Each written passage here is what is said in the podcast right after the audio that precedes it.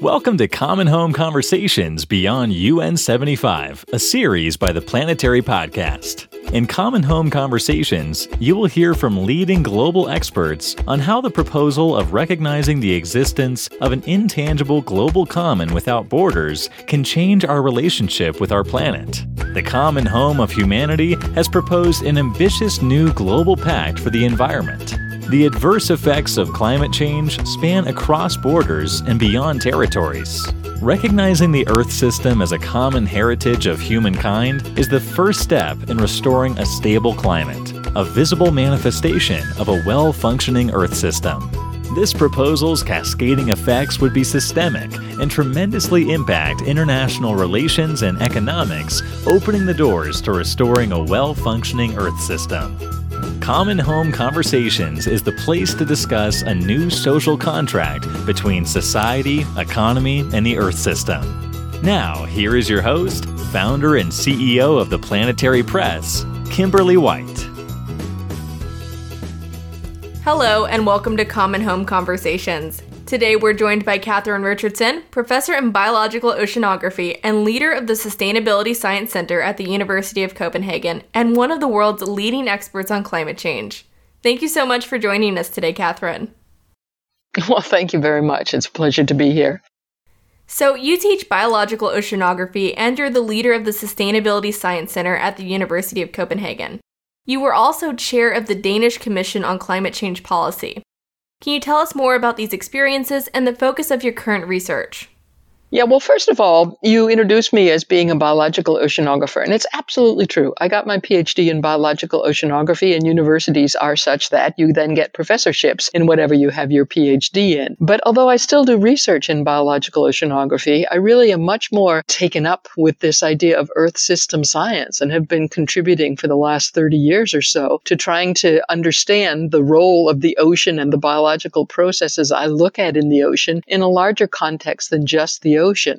So I would say I'm more of an earth system expert on how do physics, biology, especially biology, chemistry, and people interact to make the conditions here on earth. So my experiences are very I mean I'm I'm getting old so I've had a lot of good experiences unfortunately not very many bad experiences but the really rewarding experiences have been talking to people either with different scientific backgrounds or even with different kinds of policy backgrounds and finding a common understanding and seeing where the interactions are between our fields and our interests and, and how we can learn from looking at those interactions. So the focus of my current research is really understanding what causes differences in marine plankton ecosystems and how these differences may actually influence climate development on the planet planet as a whole. And I have a really, really exciting new project, which is what I really think is my first really truly Earth system science project, in which we're taking sediment cores in the ocean sediments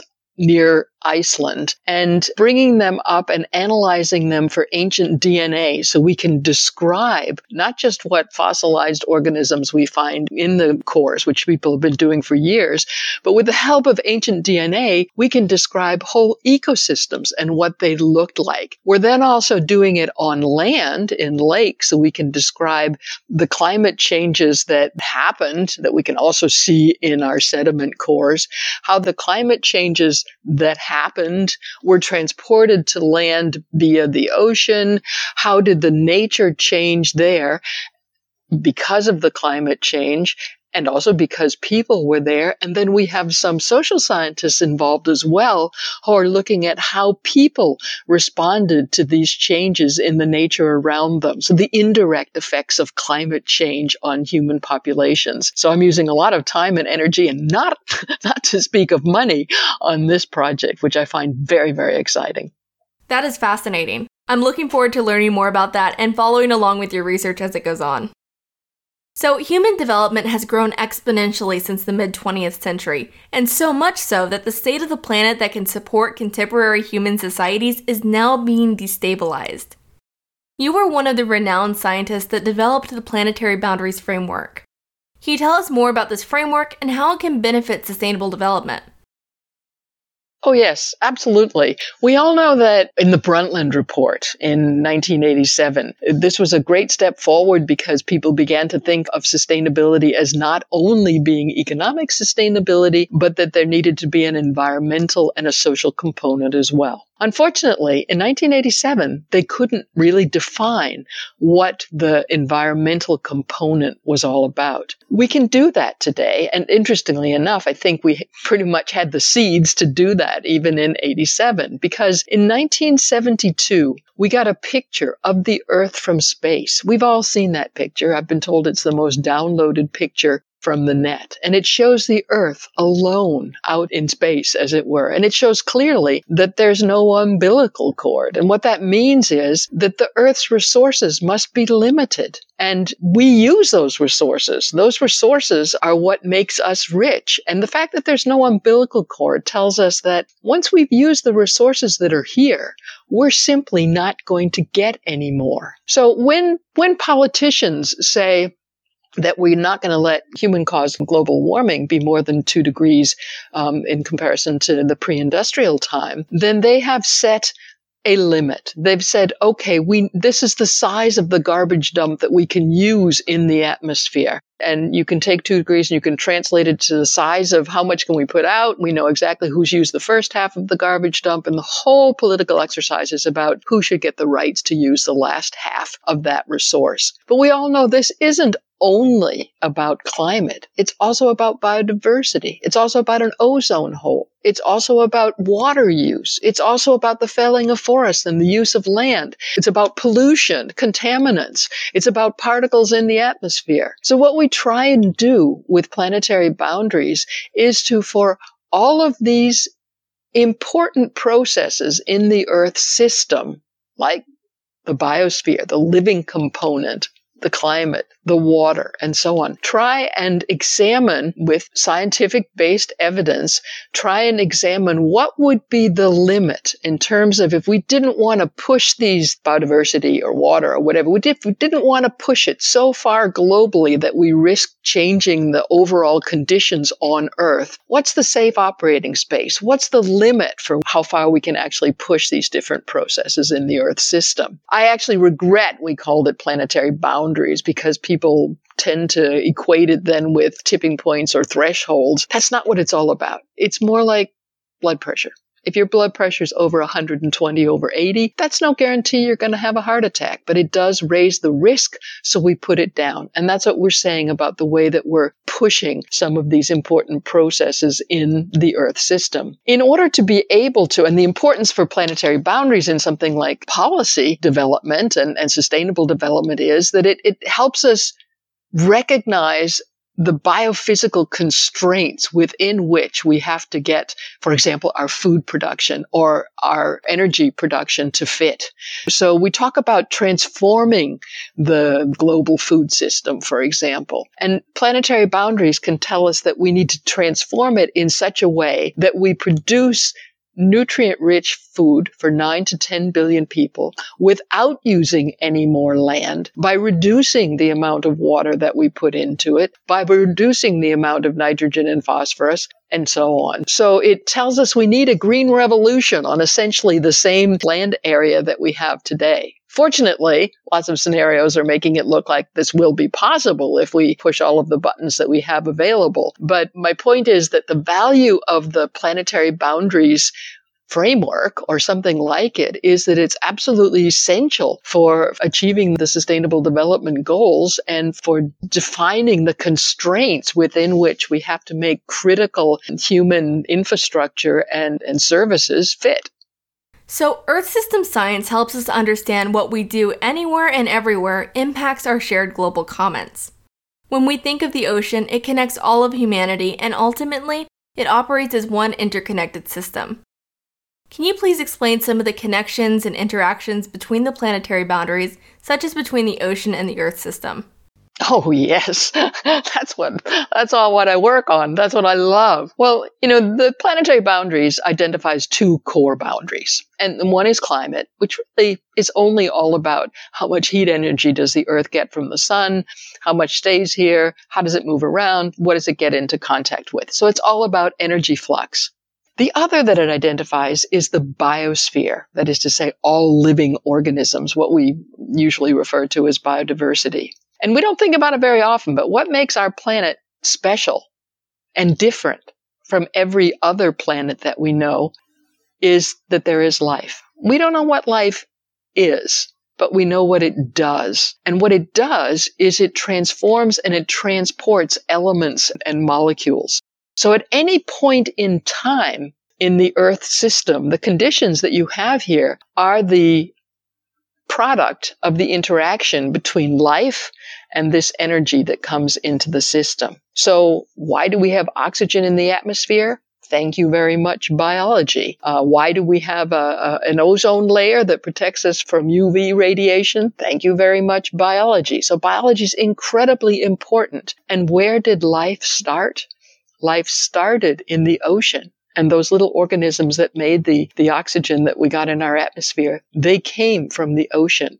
And in fact, the only place on this planet where you have enough free and active CO2 to be able to explain the large differences that we're seeing in the uh, concentration of CO2 in the atmosphere between ice ages and non-ice ages, that has to have come at least in large part, from the ocean. And, and biology had a tremendous role in terms of moving carbon from, you know, land to ocean and from putting carbon from the ocean to the atmosphere. So the biosphere is incredibly important. Living organisms are incredibly important in terms of moving around CO2. The ocean covers two thirds of the planet, over two thirds of the planet, 71%, and life started in the ocean. Obviously, life in the ocean is incredibly important to the conditions that we have here on land. Absolutely. And in our past interview with Will Steffen, we learned that crossing these boundaries increases the risk of generating large scale possibly irreversible, environmental changes, and that we may have already crossed some of these boundaries. In your opinion, which planetary boundaries have been crossed, and what are some of the consequences we could face? Well, I don't know that any of the, the boundaries have been crossed yet, but it is possible that some of them have been crossed. And the problem with tipping points is that you're not going to wake up one morning and it'll be in the headline, okay, now we crossed that tipping point. Because very many of them will get to the point, for example, where it'll be so warm that you cannot stop the melting of ice on Greenland, but it'll take thousands of years before the ice is gone. So you don't really know for certain on the day when it actually happens that you crossed a tipping point. What we can say about tipping points is we know for certain that they exist because we know there are elements that can be the Amazon forest, it can be ice on Arctic sea ice, it can be ice on Greenland, it can be the West Antarctic ice sheet, it can be alpine glaciers, it can be coral reefs. We know there are certain things on Earth or components on Earth that are either there or not there depending on the temperature, depending on the climate conditions. So we know tipping elements exist, and we also know that it's temperature that gets them to go from one state to another. So we know tipping points exist. What we don't know is exactly at what temperature the tipping points become crossed. We can say, however, that when the IPCC, the UN Intergovernmental um, Panel on Climate Change, first began bringing tipping points to our um, attention in 2001, they said, well, we really expect that you'll have to have about a five degree of centigrade increase before we need to worry about them. And by their next report in 2007, they said, well, maybe a three degree increase would be enough. And by the time they got to 2013, they said, well, two degrees. And some of the reports that came out in 2019 said, hmm, maybe in terms of the West Antarctic ice sheet, for example, we're already there. So we do also know for certain that the more we understand about the Earth system and how it works, the greater the apparent risk is of us crossing tipping points at relatively low temperatures and temperatures that are very close to or maybe even where we are today. So I can't put my hand on my heart and say that we've crossed tipping points, but I can put my hand on my heart and say for every incremental temperature increase that happens, we come closer to crossing tipping points. Now, how can we prevent crossing some of these tipping points? What are some things that governments can do, and what can be done at the university or the organizational level?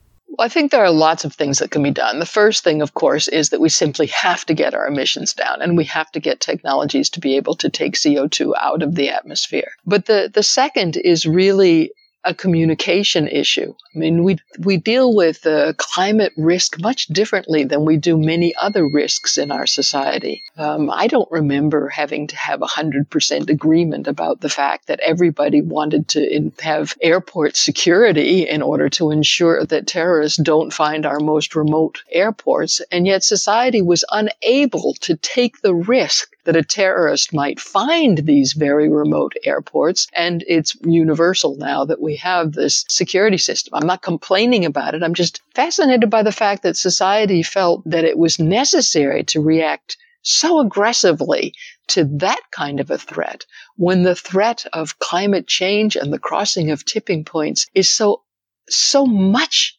much more dangerous for society in the long run. So I think we need to have a better communication in society, a better discourse in society about how we deal with risks. Fortunately, I do feel that this discussion is starting in lots of different circles, not least of which in the financial circles. Yeah, we've definitely seen an increase of the big banks starting to recognize that to ensure their own survival, they need to shift their investments. And that's been, I think, a positive change that's come out of the last couple of years. But it's not everywhere yet. There are, I just had a student who did a network analysis looking at impact investment and, and where it is that it's done and for what purpose. And it's primarily North America and Europe that do um, climate change impact investment and, and really only in Europe that you're seeing biodiversity impact assessment. So it's very interesting seeing where it evolves and where it's evolving in Europe. It's where you have a very strong political discourse in those countries regarding biodiversity and, and climate, of course. So it's interesting, you know, we talk about the earth system, but you know, there, we're in a social system as well where there are feedbacks between the, the government discourse and the, and the societal discourse and the financial system and the science and so on. Absolutely. And I think, you know, with Europe, we've been seeing a lot of positive climate action come forward and a lot more discussion, which has been really encouraging to see. And I think that's something we need to have a lot more of everywhere. And I'm really interested to learn more about that biodiversity impact fund that you were speaking of because I think so often with climate finance, we talk about climate, but we don't really talk about biodiversity. And that's something that's so important because, in addition to a climate crisis, we are in the midst of a massive crisis with biodiversity loss. Well, then you would be interested to know that in this very week, the government of the United Kingdom in 2019 commissioned a report on the economics of biodiversity, and the report came this week. It's called the Das Gupta Report, and it's very, very interesting, although depressing reading. Note as well that that report actually takes up the planetary boundaries and shows a figure of the, the planetary boundaries in it. So science gets into the economics reports as well. Yeah, I had seen something about it right before our interview. It needs to be there. We really need to have science at the forefront of everything we do, especially if we're going to make it through these converging crises we have with climate, biodiversity, and even the coronavirus pandemic.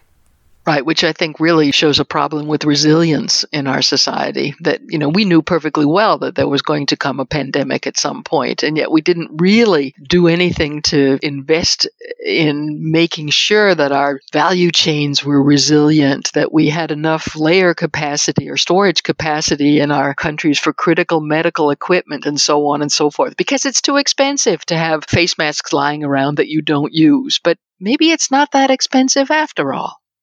Exactly. And you know, recent research has shown that more than 70% of the emerging infectious diseases that we are seeing now are zoonotic in origin, which is all connected to, you know, our impact on the environment, our environmental degradation, human encroachment into these wild spaces. So it just continues to show how interconnected everything is and the impact that we can have, whether it be for the negative or the positive. The Lancet Committee working on the COVID 19 epidemic reported to the last General Assembly. And in the very first page, it says we simply need to protect biodiversity. We've got to stop cutting down forests, and we've got, and this is, you know, that's a medical report, but the, the link to the way we treat the rest of the living biosphere and the zoonoses is pretty clear. Exactly. At this point, it should really be common sense for people to realize, you know, if we destroy our natural resources, we're going to destroy ourselves. We're at this point where we really need to have this mindset shift, and I think we're starting to see it in a lot of places, but I think we need a continued momentous shift. And we can't just get distracted by the current pandemic going on. We need to make sure that to prevent future pandemics, we take into account the need to focus on all the other things that are you know, coming down the line with climate, with biodiversity, and with all the impacts and cascading effects that those are going to have, which will compound what we're currently dealing with. I couldn't agree with you more, and I was fortunate enough to be chosen by Ban Ki-moon, along with 14 other people, in 2016 to be responsible for the preparation of the quadrennial Global Sustainable Development Report that came out in 2019. And in that, we went in and looked at how's it going with the goals in the uh, Sustainable Development Goals. And some of them, the ones that have to do with people, at least before the COVID crisis, we were doing pretty well on in terms of infant mortality and neonatal mortality and getting food to people and, and all that sort of stuff, we were doing actually pretty well. But there is a group of goals where the trend is in the wrong direction. It's negative, and that means that we get farther away from achieving those goals for every day that goes. And what are those goals? Well, it's inequality between people, it's malnutrition, not because people aren't getting enough to eat, but because we have an obesity epidemic which has just gone wild. It's our material footprint, our ecological footprint, it's climate and it's biodiversity. And you can say, well, you know, it's going okay for people. Why should we worry if it's going in the wrong direction for those other things? And in fact, it's the other things, it's the climate and the biodiversity, the natural resources that actually pay for the party. And we all know that you can continue partying even though the balance on your bank account is going down. You just can't do it forever. And that's the situation that we've gotten ourselves into. I think that's a great analogy. So, as an Earth system scientist, can you explain why the Earth system and its software are global, indivisible, and should be addressed as a single unit?